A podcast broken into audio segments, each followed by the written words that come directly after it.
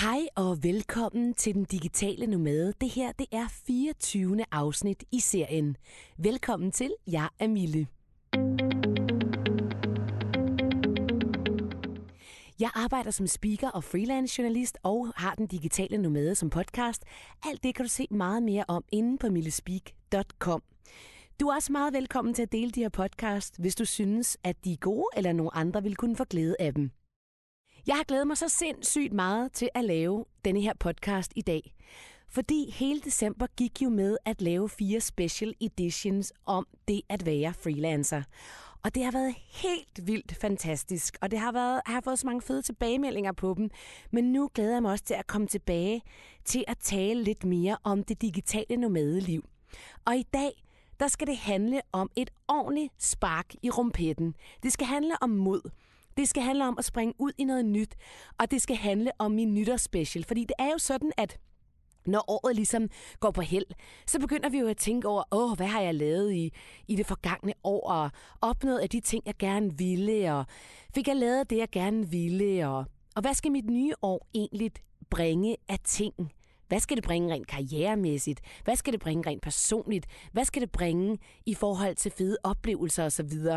Det er i hvert fald noget, jeg selv tænker rigtig meget over, når, når øh, året ligesom øh, er ved at være slut. Og det tror jeg, der er rigtig mange mennesker, der gør. Og derfor har jeg egentlig også altid elsket nytår. Jeg elsker at fejre nytår, fordi det er tid til refleksion, og det er tid til at tænke over alle de fede ting, man har lavet i løbet af året. Både det, der gik godt, og det, der ikke gik så godt. Og det ved alle, der er freelancer eller selvstændige, øh, at det er der bare ting, der både går godt og ikke går godt. Men også ens forventninger til det nye år. Og jeg er egentlig ikke sådan en, der laver nytårs, nytårsfortsæt, fordi det ved jeg ikke. Det er der ikke nogen af os, der kan holde alligevel. Altså, så siger man, at jeg skal ikke drikke hele januar. Og hvorfor egentlig ikke? Fordi altså, januar skulle da røvsyg i forvejen, så hvis man ikke kan få sig et lille glas vin, så bliver det da endnu mere kedeligt. Altså, så jeg er ikke sådan en, der laver nytårsfortsætter, fordi jeg gider ikke det der med, at så kan man ikke holde det alligevel. Jeg er mere sådan en, der tænker, hvad jeg godt kunne tænke mig, at året skulle bringe. Og øh, sender god karma ud i, i universet og siger, at det er den her retning, jeg gerne vil arbejde i. Og jeg siger det selvfølgelig også højt til mine venner og bekendte og mine samarbejdspartnere og alt muligt, sådan så det kan begynde at danne nogle ringe i vandet, og det rent faktisk kan blive muligt. Så i dag, der skal den her podcast, den skal altså handle om mod. Den skal handle om at inspirere. Den skal handle om, hvordan jeg er begyndt at forstå nu, at jeg er blevet en inspirator, hvilket jeg er sindssygt taknemmelig for og glad for. Så skal den også handle om, hvordan man kommer ud over rampen. Hvordan tager man så det der valg? Og hvordan tør man så egentlig? Og slutningen af podcasten, den kommer til at have en lille øh, rejsebeskrivelse af den sidste måned af mit, øh, af mit rejseliv som digital nomade. Det har været fuldstændig vanvittigt og sindssygt. Altså, jeg har haft nærdødsoplevelser i Costa Rica. Jeg har siddet fast i en flod i Costa Rica. Jeg har holdt jul på, en, øh, på, en, øh, på vandet på et hus sammen med nogle lokale, som absolut ikke havde til dagen og vejen. Og det vil jeg gerne lige komme med en lille beskrivelse af i slutningen af podcasten. Så hvis du hænger på så længe, så får du også det med. For nogle år siden, der var jeg på et yoga retreat. Retreat, det er meget svært at sige. For nogle år siden, der var jeg på et yoga retreat, som var fuldstændig fantastisk. Men der var der også en håndlæser. Og øhm, jeg skal være helt ærlig og sige, at det er jeg faktisk ikke særlig meget til. Men når jeg er de her steder, så tænker jeg, okay, jeg skal være åben. Jeg vil gerne være åben over for det og se, om det eventuelt kunne have en anden positiv effekt på mit liv. Så jeg gjorde det.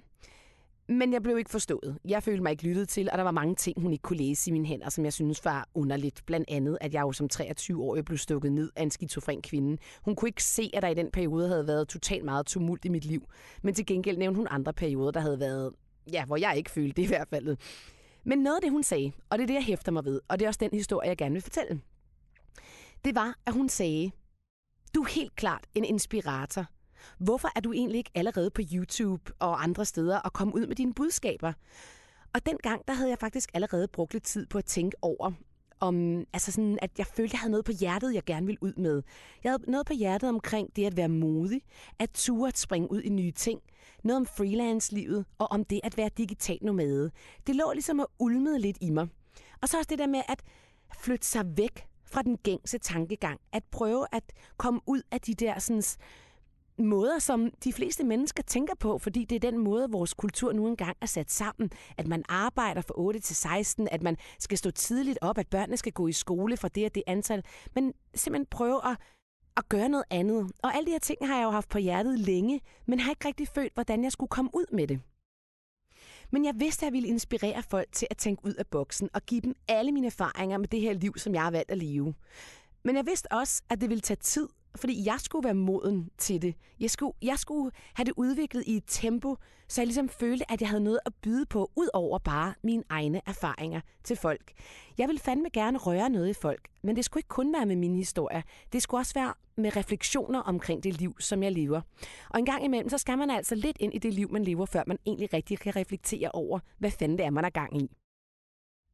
Men det satte hun i hvert fald i gang hos mig som sådan en, en rollercoaster. Det begyndte at rulle meget hurtigere i virkeligheden, end, end jeg havde forestillet mig. Og det er jo lige præcis derfor, at jeg gør det her. Jeg har virkelig tænkt længe over det. Hvorfor er det, jeg bruger så mange timer på at lave de her podcast og fortælle om at være freelancer, digital nomade, at ture springe ud i noget nyt og være modig. Det er fordi, jeg gerne vil inspirere dig til at gøre noget andet, end du gjorde i går. Hvis jeg som menneske kan røre bare fem andre mennesker til at rykke sig videre og ture og springe, så føler jeg virkelig, at jeg har gjort noget fantastisk. Det handler ikke om at have 10.000 følgere for mig. Det gør heller ikke noget. Men det handler om de fem mennesker, der rent faktisk rykker sig, fordi de har lyttet til mine erfaringer, mine refleksioner. Det synes jeg er ret vildt. Min mand og jeg, vi taler ret meget om det der med, at øh, hvad er vores formål egentlig her på jorden, ud over at bare være mennesker. Og vi har det begge to sådan der, at vi godt kunne tænke os, at når vi engang er døde, at vores, hvad kan man sige, at vores, øh, vores tilstedeværelse her på jorden breder sig længere ud end bare, når nu er vi her ikke mere. Men at der faktisk er nogle menneskers liv, som vi har påvirket. At vi for eksempel har skrevet nogle bøger, der har hjulpet nogen, eller at vi har været nogle steder, som har rykket ved nogle folk, eller vi har hjulpet børn ud af fattigdom, eller hvad ved jeg. Men nogle ting, hvor at vores måde at agere på i verden forbliver længe efter vi er døde. Og det kan godt være, at det lyder lidt la der, men det synes jeg faktisk virkelig er en vigtig ting. Det kan man jo også selv tænke over i sit eget liv. Hvordan påvirker du egentlig dine omgivelser? Hvad er det egentlig, du gør for dine omgivelser, som gør, at de vil tænke over dig, ikke bare din familie, men andre mennesker, længe efter du ikke eksisterer mere? Nå, men for helvede, nu banner jeg lige. Jeg har simpelthen fået så mange vilde tilbagemeldinger, og jeg kunne godt tænke mig lige at læse nogle af dem op for jer, eller for dig. Fordi det muligvis også kan inspirere dig til at tænke, hmm, okay, der er faktisk folk, der reagerer på det her. Der er faktisk nogen, der tør og har mod til at springe ud i det, de nu engang gerne vil. Og jeg ved godt, jeg taler jo meget om det der med at blive freelancer og selvstændig og være digital nomade, fordi det er ligesom det, jeg kan bidrage med. Det er ligesom der, den vej, jeg har taget. Men det kan jo være andre ting, du går i dit liv og har lyst til at gøre, som ikke lige handler om det her, men som også kræver, at du hanker op i dig selv og får gjort det. Men jeg har fået de her sådan, mails, og jeg vil, jeg vil, lad os kalde hende her for J. Hun skrev til mig, Mille for 717 din sirene. Her lokker du med freelance-livet ved at sige alle de rigtige ting. At lytte til din podcast og læse dine artikler er mest af alt som at tage en personlighedstest og ved resultatet tænke, hov, det er jo lige mig. Det ser ikke ud til, at der er nogen anden vej end at kaste sig ud i freelance-livet. Tror, det må være første gang i mit liv, at jeg har en plan.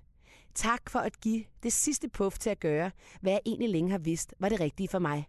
Fortsat god vind med dine projekter. Kærlig hilsen, J. Jeg får helt kuldegysninger, når jeg læser det her. For hey, jeg har været med til at inspirere J til at springe ud i noget, som jeg ved, at hun vil blive så glad for. Og jeg vil gerne lige huske at sige, at hvis det nu ikke går for J, så er det værste, der kan ske jo bare, at hun finder et job igen og får sin faste løn. Så har El skrevet til mig på LinkedIn her for nylig, fordi jeg har skrevet en del artikler. Tak for din positive besked i går, da jeg kommenterede dit opslag. Jeg er nu på vej på arbejde og har hørt halvandet afsnit af din podcast og må sige, den fanger mig, og jeg vil høre mere. Stor gave til dig.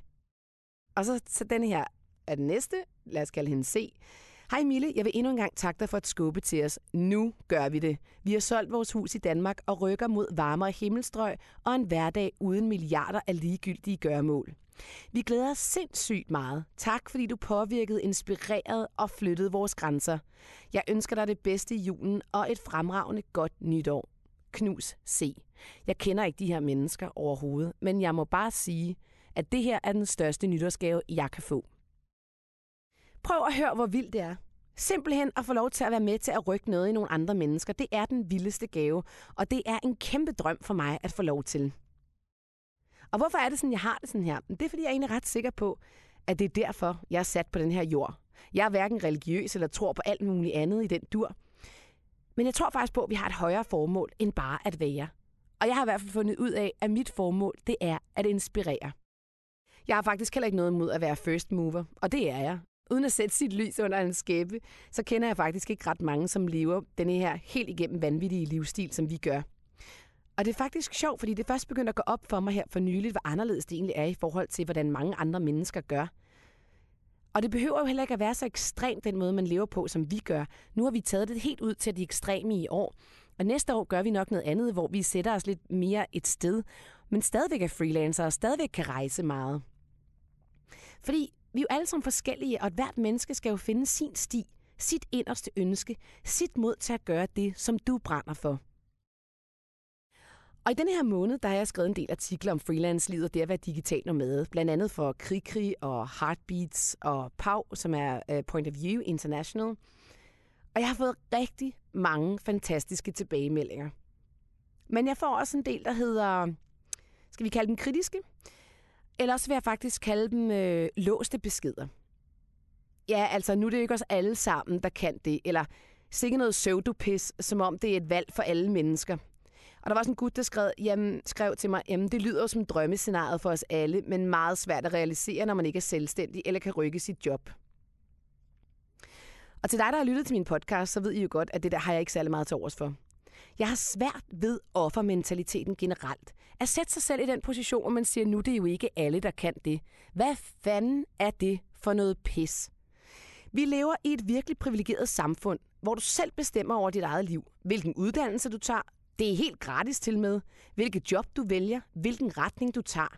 Vi er så privilegeret, men det er slet ikke den fysiske distance, der er den svære. Altså den, hvor du gør noget. For det er jo bare at gøre det. Altså der, hvor du rykker dig. Nej, det er oppe i folks hoveder. De er låste, og de kan slet ikke se mulighederne. De kan slet ikke se ud af boksen, at der ligger så mange digitale muligheder foran dem. Og derfor tænker de sådan der, det er jo ikke for alle, og det kan man ikke, hvis man ikke er selvstændig. Og ditten, dytten og datten. Prøv at høre her. Revisoren, som jeg har sagt tidligere, han kan lige så godt sidde på Bali og lave sit revisorshit, så man kan sidde inde i Sydhavnen og på et eller andet røvsyg kontor sammen med whatever for sin arbejdsgiver. Og jeg er sikker på, at i den nærmeste fremtid, hvis du som revisor går ind og siger til din arbejdsgiver, jeg sidder jo bare inde i det her lukkede kontor hver dag alene og taler ikke med nogen. Ej, nu er det selvfølgelig sat på spidsen. Sådan ved jeg godt, det ikke foregår. Men meget kommunikation foregår jo alligevel online, selvom du sidder på en arbejdsplads. Og siger til din chef, ved du hvad, øh, i, øh, i øh, januar og februar, der øh, sidder jeg altså på Bali og laver det, og det gør jeg simpelthen, fordi at jeg bliver sgu lidt små deprimeret over, at det er for mørkt herhjemme og for koldt, og øh, vi kan jo skype, øh, når der er et eller andet vigtigt, ellers kan vi maile, og jeg laver selvfølgelig det regnskab, som nu, skal, nu engang skal, skal laves. Du behøver ikke engang være selvstændig eller freelancer for at gøre det her. Og det ligger altså lige rundt om hjørnet. Men hvis du ikke kan se det, hvis du ikke kan komme ud af den boble, at det er kun noget for en lille skare af mennesker, der kan gøre det her, så bliver det meget svært. Og det er også derfor, jeg så gerne vil give dig den her nytårs, nytårsopsang. Det er faktisk muligt, også for dig.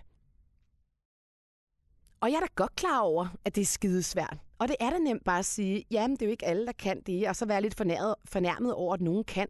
Og så læne sig lidt tilbage og bekræfte sig selv i, at det er også latterligt, at nogen har den mulighed, når det ikke er for alle. Hvor herre til fucking bevare sin gang klynkeri. Det kan jeg simpelthen ikke udstå. Og som sagt, det er ikke fordi, jeg ikke kan forstå, at det er svært at ændre tankegang. Det er det. Og det er jo det nemmeste i verden at se alle forhindringerne. Det kender jeg da udmærket fra mig selv, dengang jeg skulle flytte til Spanien. Oh my god, altså. Jeg var, jeg var da bange for alt muligt. Jeg havde så mange bekymringer. Men vi skal også huske på, at bekymringerne er vores værste fjende. Og ofte, så bliver de ikke til en skid. Det gør de bare ikke, fordi vi klarer den. Fordi vi er nogle seje, selvstændige, modige individer.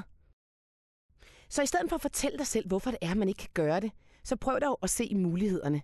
Prøv at høre her, venner. Vi har et liv, ikke? Eller det går vi i hvert fald ud fra. Du gider simpelthen ikke at sidde og kigge på alle dem, der kan og lykkes. Du gider ikke at være baby in the corner og sidde på en bænk, når du er 80 år og tænke, fuck, jeg fortryder, at jeg ikke sprang. At jeg ikke var tro mod mig selv. At jeg bare gik og kiggede på alle de andre. Når jeg nu levede i et land, hvor mulighederne rent faktisk var der. Og tro mig, venner, jeg rejser verden rundt, og jeg ser meget lort. Og vi skulle fandme skamme os over alt det jammer, når man ser folk i verden, der bare prøver at overleve. For de har nemlig ikke noget valg på samme måde som os. Og jeg ved godt, at sultne børn i Afrika, alt det der, det praller totalt bag på os, fordi vi er opvokset med det, og vi har set alt for meget af det på tv. Men når du står med barnet i din hånd, og hun er sulten, og hendes forældre ligger døddrukne, så er det altså noget andet. Og det er en anden virkelighed.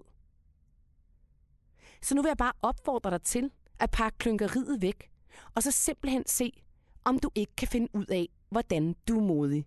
Og hvordan er man så modig?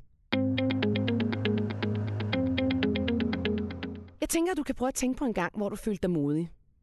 En eller anden gang. Hvad gjorde du? Hvorfor gjorde du det? Hvorfor turde du gøre det? Hvorfor var du modig? Hvad fik dig til at gøre det? At hoppe ud af din komfortzone? Prøv at tænke lidt over det. Det kan være, du kan bruge nogle af de samme teknikker til at komme videre hen mod det, du gerne vil. De fleste mennesker, de kan ikke lide at hoppe ud fra deres komfortzone. Det kan jeg også godt forstå. Det er da pisse angstprovokerende. Men når de så gør det, så erkender de alligevel, at det var den fedeste oplevelse, de har haft. Og det er så de historier, de fortæller, og det er dem, vi andre lytter til, og det er dem, vi lader os inspirere af. Du kunne jo også blive en af dem. Måske er du ikke en person, der generelt er specielt modig, og det gør heller ikke noget. Men du kan jo prøve at gøre noget, som du aldrig har gjort før. Og det kan bare være små ting. Man kan jo give sig selv nogle små udfordringer. Det kan da være, hvis du ikke er særlig god til at tale med andre mennesker, så vær modig at snakke med andre mennesker i toget, eller spørg din kioskmand, hvordan han har det. Eller, hvad ved jeg, køb en ny cykel, eller løb et maraton. Vær modig på nogle ting, du ikke, du ikke plejer at gøre. Kom ud af din komfortzone. Og så en anden ting, som har været utrolig effektivt for mig, det er at lave et moodboard. Og det kan det godt være, at du sidder og tænker, åh, hvor herrebevar, skal jeg nu til at tegne alt muligt? Ja, det skal du. Du tager simpelthen et stort stykke karton, og så tegner du, klister og beskriver, hvor du gerne vil hen. Hvilken retning kunne du godt tænke dig at komme i? Det er altså mega effektivt, fordi lige pludselig så har du hængt op på din væg, og det, du kan visualisere alt det, du gerne vil. Og så kan du se, om det egentlig stemmer overens med der, hvor du er. Det gør det som regel ikke. Og så find ud af, okay, hvordan duen kommer jeg så derhen? Så kan man jo spørge sig selv, okay, kan mit job digitaliseres? Kan jeg spørge min arbejdsgiver, om jeg kan arbejde øh, udefra i nogle måneder? Kan jeg tage mine børn med, hvis du har sådan nogen? Kan jeg egentlig hjemmeskole dem? Har jeg en kone, der kan tage sit job med? Hvis ikke, kunne hun så lave noget, der kunne digitaliseres, eller omvendt den anden vej rundt? Alle de her ting, begynd at kigge på, hvordan man kan organisere os. Behøver vi have to biler? Kan vi sælge huset? Øhm, whatever.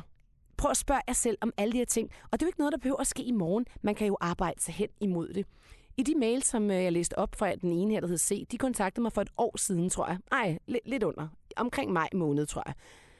Og det har jo så taget dem cirka en syv måneder at få sat hele det her sådan, i gang for dem, hvor efter de nu har valgt at flytte til Spanien eller Portugal, tror jeg det er. Har du en niche? Har du noget på hjertet? Har du noget andre gerne vil have? Så er det altså bare om at finde ud af at digitalisere det. Og hvordan fanden får man så mod? Jeg, bare, jeg, jeg vander utrolig meget, men det er fordi, at det virkelig er noget, der ligger mig på sinden, det her. Hvor får man så modet fra til at hoppe ind, måske det nye år, og prøve noget nyt? Hvordan gør man, når man har et hus, børn, tårnhøje, regninger, og Mille bare siger, gør det nu, hvad er det værste, der kan ske? Først og fremmest, så kender jeg en pissegod øvelse. Du skræller lige alting fra. Alting fra. Dine børn, dit arbejde, din kone, din mand, din familie, alt. Så kigger du dig selv i spejlet, og så spørger du dig selv, hvad kunne jeg egentlig allerbedst tænke mig at lave, hvis alle de her sådan, ting udenom ikke forhindrede dig i det. For når, så når du ind til kernen, og så kan du mærke, hvad det er, du vil. Og hvordan du så arbejder dig hen igennem alle de her forhindringer, som familie og børn og whatever job jo er, øhm, det skal du lægge en plan for. Det kan jeg ikke hjælpe dig med. Og jeg har sagt det før, men det værste, der kan ske, det er, at du pakker lortet ned igen og rejser hjem. Mod i min verden handler også om at omgive sig med mennesker, der siger, at det kan lade sig gøre. Du skal ikke lytte til alle dem, der siger, det ikke kan. Det er deres problem, og dem vil du møde mange af. Mod, det handler også om at turde fejle. For på den rejse, du bevæger dig ud i, der vil du fejle. Det vil være svært, og der vil være udfordringer. Rigtig mange. Men den bringer dig hen til det sted, hvor du gerne vil være i sidste ende. Og derfor er det også det hele værd. Da jeg øh, sprang ud som freelancer for 10 år siden, der vidste jeg ikke, at det liv, jeg ville leve i dag, var det her liv, som vi gør nu, hvor vi øh, har boet fem år i Spanien, rejst hele Spanien rundt, rejst verden rundt, og nu rejser hele verden rundt i et år. Og hvis du havde sagt til mig for 10 år siden, så havde jeg sagt til dig, det tror jeg ikke på. Det har jeg ikke lyst til. Det tør jeg ikke. Men det er også det, der er så fantastisk. Når man først tager et skridt ud i den retning, man gerne vil, så åbner der sig nye døre. Du bliver mere modig, fordi dine erfaringer fortæller dig, eller dine erfaringer fortæller dig, at det nok skal gå. For det gik sidste gang. Og det gik også sidste gang. Da jeg flyttede til Spanien, der var jeg rigtig bange for, at jeg skulle miste mine kunder, fordi jeg ikke længere var i studiet. Men det gik. Jeg har mistet kunder, men det ville jeg også gøre i Danmark. Men jeg har også fået nye kunder. Det ville jeg også gøre i Danmark. Og det samme med denne her rejse, som jo er endnu vildere og endnu mere besværlig for mig at arbejde. Jeg har mistet kunder, men jeg har også fået kunder. Min mand og jeg har ikke sindssygt mange penge. Vi har en almindelig øh, indkomst øh, begge to hver måned, men vi prioriterer vidderligt os bare at rejse. Vi ejer ikke en skid. Og det er virkelig befriende. Det er jo også noget, man kan overveje. Hvor mange ting har man egentlig brug for? Det er et helt andet emne, jeg har talt om øh, på andre tidspunkter. Men det kan man jo også lige have i mente, når man begynder at tænke på, at man skal springe ud i noget nyt. Jeg kender mange, der er sprunget ud i noget nyt, og så, eller for eksempel at blive selvstændige, og så har de knækket halsen, fordi at de har haft ekstremt svært ved ikke at vide, hvad deres indkomst var. De har haft ekstremt svært ved at sætte deres behov ned i det første år, man jo springer ud, hvor det er sværere. Der ikke er nogen fast indkomst. På samme måde, som man er vant til. Hvis man ikke kan sætte sit behov ned et øjeblik, så bliver det rigtig, rigtig svært. Man kan ikke gå ud og købe øh, i don't know, hvad man køber til børn, af smart tøj øh, og dyre vintersko og jakker og alt muligt. Det kan man bare ikke det første år. Det handler virkelig om at, øh, at skrumpe ind. Men som sagt, jo mere du prøver, så går du længere og længere og længere. Og hver gang går du jo ud af din komfortzone. Og hver gang bliver det jo så din komfortzone efter et stykke tid, fordi du har prøvet og prøvet og prøvet. Så det sidst kan du klare alt, og du udvikler dig ikke bare i din forretning, men i den grad også mentalt. Det her år, det har været det vildeste år for mig. Jeg har turet Island tyndt i en autocamper. Jeg har set valer og spist besønderligt slik med islandske venner. Jeg har jagtet grizzlybjørne i The Rockies i Canada. Jeg har travet New York tynd dyrket yoga i 17 forskellige stater i USA, gået ned gennem Grand Canyon, surfet mig selv gul og blå i San Diego, spist østers i Charleston, imens jeg er blevet kaldt man. Vi har holdt den vildeste Halloween i Encinitas i California, cyklet på Venice Beach, besøgt Bribri-indianerne i Costa Rica, set alverdens dyr, dovendyr, slanger, poison dart frogs, krokodiller og svømmet i det klareste vand. Holdt jul på et hus på vandet og mødt de lokale. Spis med de lokale, fløjet i små besønderlige fly og meget, meget mere. Hvis du havde sagt, at jeg skulle gøre det her for 10 år siden, så havde jeg sagt, det tør jeg sgu ikke. Hvad nu med ditten, dytten og datten? Men ved du hvad? Det er det, der sker. Jeg bliver mere og mere modig for hver dag, der går. Jeg har til med øh, i det her år arbejdet sammen med store internationale brands. Jeg har været på Skype-session fra Singapore, Berlin, alle mulige steder samt masser af danske, fantastiske brands. Jeg har indlæst bøger og e-learn og alt muligt andet på min vej rundt om jorden. Så kan det lade sig gøre? Ja, Gud kan det. Og jeg håber vidderligt, at du i det nye år vil kigge på nogle af de ting i dit liv, som gør, at du kan være mere modig. Når det så er sagt, så kommer der lige her en rejsebeskrivelse af den sidste måned af vores tur rundt om jorden. Hvordan har det været? Absolut sindssygt, og absolut noget, jeg kommer til at grine af ude i fremtiden, og som måske en dag også kommer hen og bliver til en bog. Mine forældre har været her. Lige inden de kom, der øh, tror jeg også, jeg har nævnt en af mine tidligere podcaster, hvor vi ude for et jordskæld på 6,9 på Richterskalaen. Det var rimelig crazy. Vi var lige kommet ind i øh, hytten, efter vi havde spist noget aftensmad og sat os til rette, hvor efter hele vores lille hytte, som øh, lå sådan cirka 20 km syd for San Jose, som er hovedstaden i Costa Rica, hele hytten begyndte bare at bevæge sig, og lamperne svingede rundt, og jeg troede først, at det var min søn, der lå sparket ind i væggen, og jeg var sådan, hvad sker der, hvad sker der? Så råber min mand bare op, det er et jordskæld, og så fløj vi bare ud af huset alle sammen. Vi, der var helt mørkt, altså der er ikke noget elektricitet de der steder, hvor vi var. Og, øh, og vi, vi boede på den her skråning, og vi var bare sådan, okay, hvad, hvad sker der? Kan der falde noget ned? Kan huset falde ned? Øh, hvad kommer der ovenfra? Det, det, det. To sekunder efter var der et efterskæld, og så var det overstået. Men for mennesker, der aldrig har oplevet vi har været ramt af rimelig mange katastrofer, derfor skulle jeg lige lytte til, hvad der skete nu ude i verdenen. Jeg er i Panama City og overvejer, om de... Det var bare et fly. Godt så. Øhm, at det var en rimelig vild oplevelse, og, øh, men, men også en god oplevelse på den måde, at man kunne forklare sine børn efterfølgende, at bare fordi der er jordskæld, er det ikke nødvendigvis jordskæld med døden til følge. Og det er jo oftest det, som vi hører om i de danske medier. Så det var faktisk på en måde en meget positiv oplevelse, efter vi selvfølgelig havde været pisbange og ikke kunne, ja, børnene kunne ikke rigtig falde i søvn. Vel? Da det ligesom var overstået, så øh, havde vi lejet en bil, og vi kørte, øh, vi skulle køre til noget, der Santa Teresa, som øh, ligger ude på Nicoya-halvøen, og øh, det er sådan øst for San Jose, så det er ude ved Pacific Coast i øh, Costa Rica.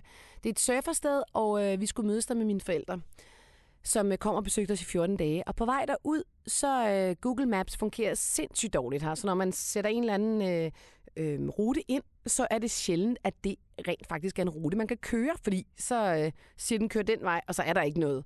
Så det er sådan lidt, øh, det er lidt udfordrende.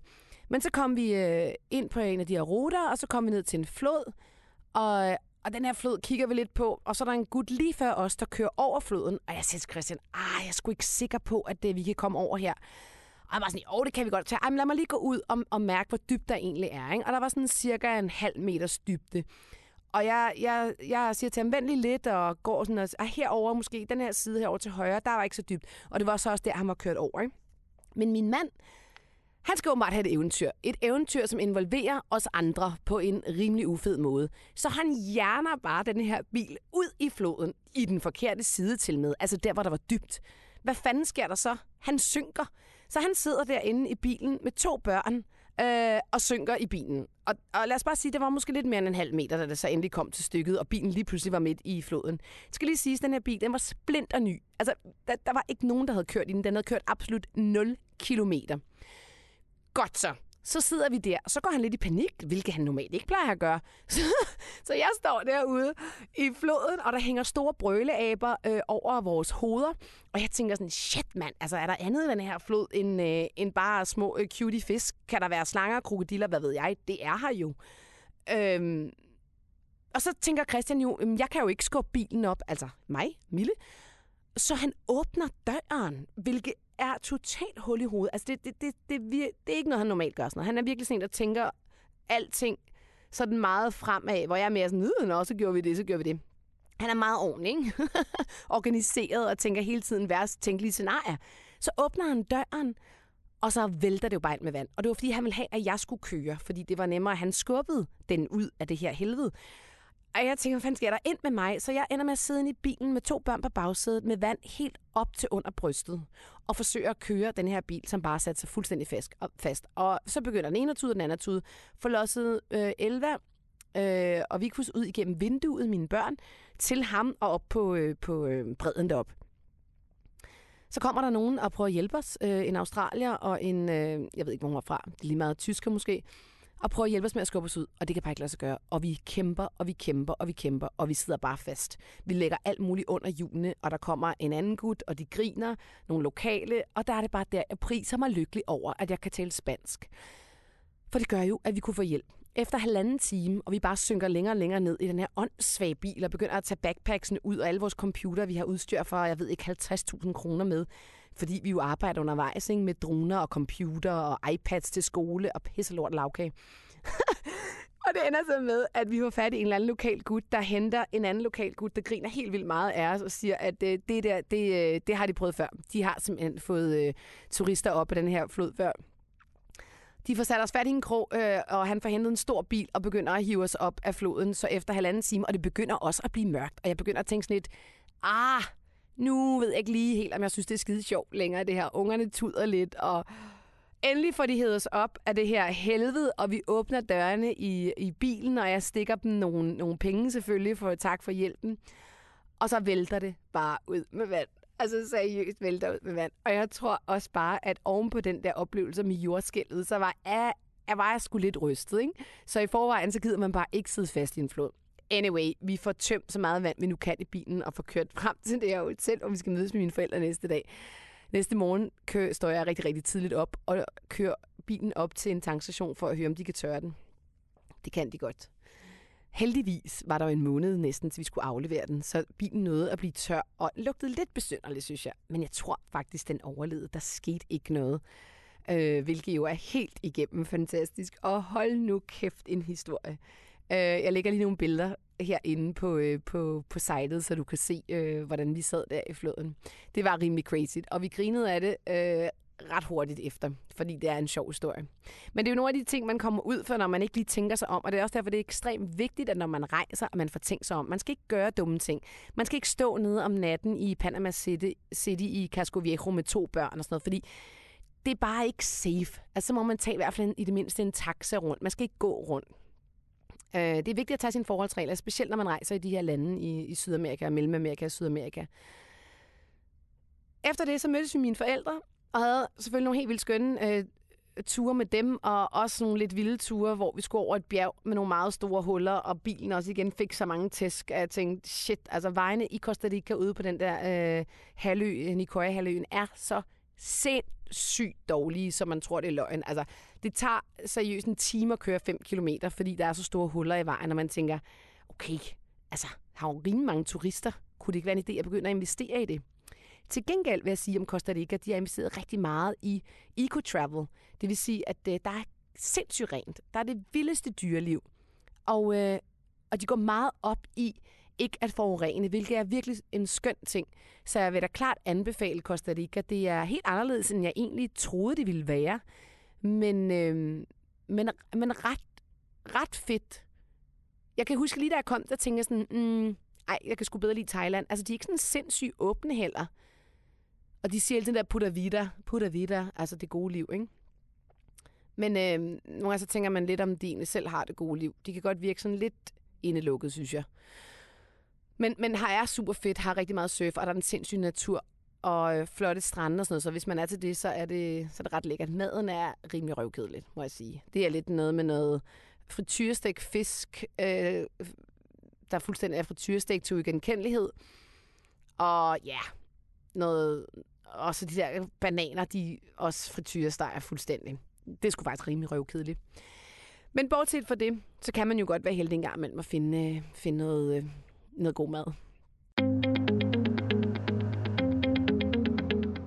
Hvis du godt kan lide den her podcast, så synes jeg, du skal dele den med dine venner på LinkedIn eller Facebook, eller hvor du er på de sociale medier. Det vil jeg sætte rigtig stor pris på. Du kan også smide en tier i kassen på millespeak10.dk. Tak for din hjælp.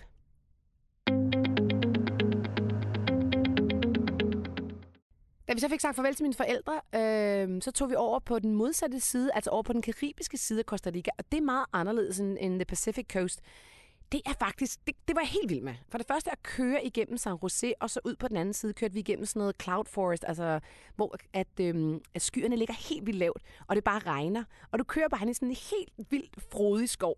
Og der, og der er sindssygt meget trafik. Altså, fordi hvis der går et eller andet galt, og det gør der rigtig ofte. Vi så, mm, mens vi kørte rundt på Costa Rica, så jeg fem uheld, øh, hvoraf nogle af dem var rimelig alvorlige. De kan ikke få noget at køre bil, eller så er de bare ligeglade med menneskeliv. Jeg ved det ikke. Anyway, simpelthen så fantastisk at køre igennem. Og så kommer, kom vi så ud på den anden side over til Limon, øh, Limon-provinsen, øh, hedder det, og kom ned til noget, der hedder Puerto Viejo, som ligger helt nede ved den panamanske grænse. Og øh, der var der bare et helt andet sådan, øh, måde. Det var reggae-musik, det var folk var meget mørkere, de var fra Karibien. Super cool stemning. Elskede det sted. Det var simpelthen så fedt. Men her slutter vores bekymringer, angst og gråd ikke, fordi vi skal åbenbart udfordres øh, til max på den her tur, og det blev vi i den grad i Puerto Viejo. Vi har været på stranden, vi har været at vandre, i de sindssygeste, smukkeste steder. Rent paradis. Ingen turister, kun lokale mennesker, der fejrede en eller anden øh, søndag, tror jeg det var. Bare var nede med deres madpakker og så videre. Virkelig smukt sted. Vi kommer hjem. Det er varmt. Solen skinner. Vi går i seng. Lige pludselig så blæser det bare op, og så begynder det at regne.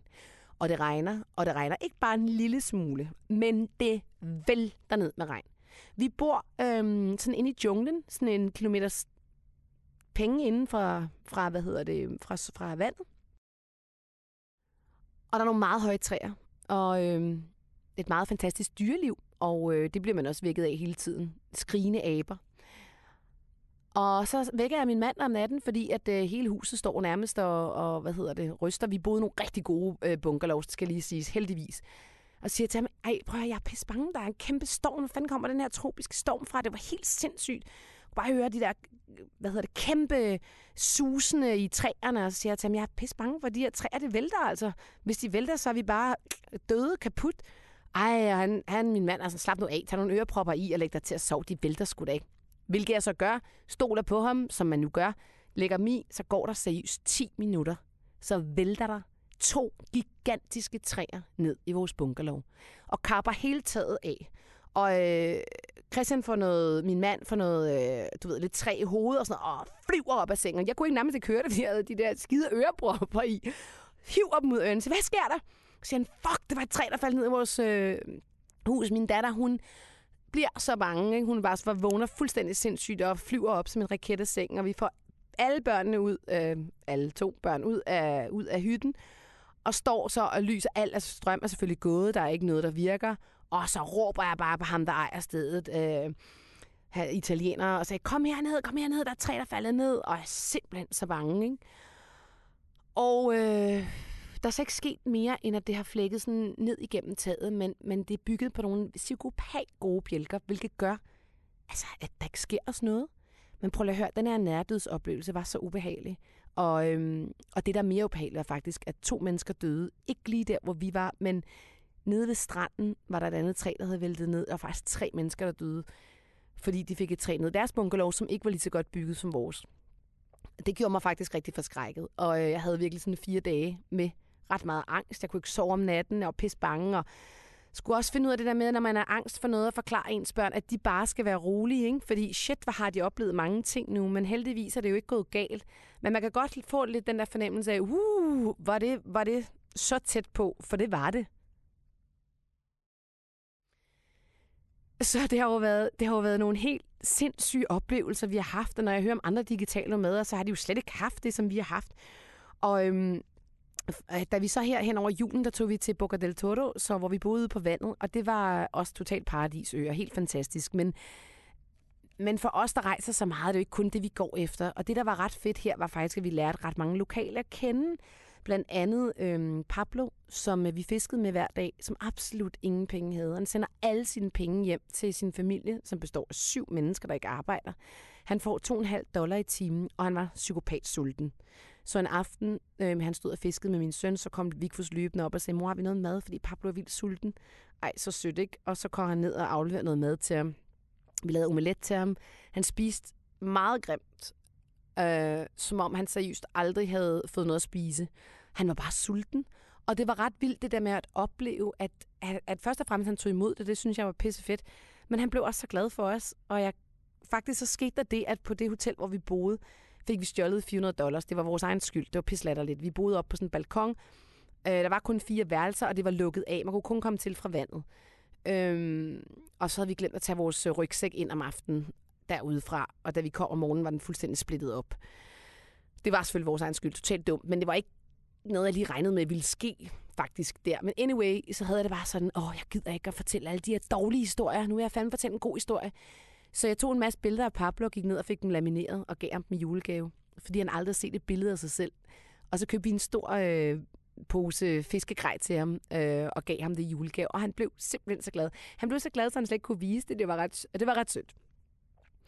Så vi har haft nogle helt igennem fantastiske oplevelser. Jeg elskede Boca del Toro, fordi at jeg endelig mødte en masse af de der lokale mennesker, blandt andet en gut, der hed Alex, som tog mig med og surfe, som også fortalte mig om alle de drugs-problemer, de har med børnene. Selv på skolen, der står der ude på, øhm, på øh, siden af skolen, don't do drugs. Altså, og det, vi snakker altså om, det er skolebørn helt, altså små skolebørn, ikke? Og det han gjorde, Alex, der, det var, at han faktisk lærte dem at surfe og tog dem med i alle mulige øh, konkurrencer og så videre, så de holdt sig væk fra, fra de her sådan, ting. Så på den måde var det en, det var en sgu en ret fed oplevelse. Og det er jo det, der ligesom vejer det hele op, ikke? At få lov til at møde mennesker der, hvor de er. Nu er vi i Panama City for at fejre nytår. Men alle de her vilde oplevelser, de fortæller mig først og fremmest, at et, jeg er en overlever. At to, jeg ved også, hvordan jeg skal komme igennem det. Og jeg ved, hvordan jeg kan takle uforudsete begivenheder. Og jeg ved også, hvordan jeg lærer mine unger om mod, forsigtighed og om at takle problemer. Og vise dem, det hele skal nok gå. Det tænker jeg er virkelig en, en stor styrke også at give sine børn, men sgu også sig selv. Hey, vi kommer også igennem det her. Wow! Og det er jo lidt det samme i forhold til, hvis man gerne vil starte noget nyt. Der vil være udfordringer undervejs. Der vil være masser af udfordringer. Men du skal nok komme igennem dem, og du takler dem hver gang. Og det gør dig dygtigere, klogere, mere erfaren og mere modig. Og ved du hvad? Hvis du har mod til at springe ud i dit freelance-liv, hvis det er det, du drømmer om, eller dit selvstændige virke, så på sigt, så er jeg sikker på, at det vil gøre dit liv meget sjovere. Og jeg er sikker på, at det nok skal gå. Prøv lige at kigge på alle de her udfordringer, jeg har haft. Og det går stadigvæk. Jeg står her i Panama City lige nu på et hotelværelse med den vildeste udsigt ud over øh, skyskraberne og laver den her podcast til dig, hvor jeg fortæller dig om, hvorfor det er vigtigt at være modig. Fortæl mig endelig, hvis du har tur at gøre noget nyt. Det vil jeg rigtig, rigtig gerne høre om. Hvis du sprunget ind i det nye år med et hell yeah, jeg gør det sgu. Eller hvis du overvejer det bare. Fordi vi har alle sammen så mange ting inde i os, og vi skal bare møde de mennesker, der også inspirerer os, for at vi kan blomstre. Prøv at høre, nu vil jeg bare ønske dig et helt igennem fantastisk nytår. Jeg håber, at du kommer ind i det på fantastisk manér med dine venner, din familie, med inspiration, med nye tanker og med mere mod i 2018. Hvis du fik noget af den her podcast, så vil jeg være super taknemmelig, hvis du gider at dele den på de sociale medier, eller eventuelt give den et like i iTunes. Det betyder rigtig meget for mig. Tusind tak for det. Du kan også se meget mere inde på millespeak.com, hvis du vil vide mere om mig. Ha' et rigtig godt nytår. Hej.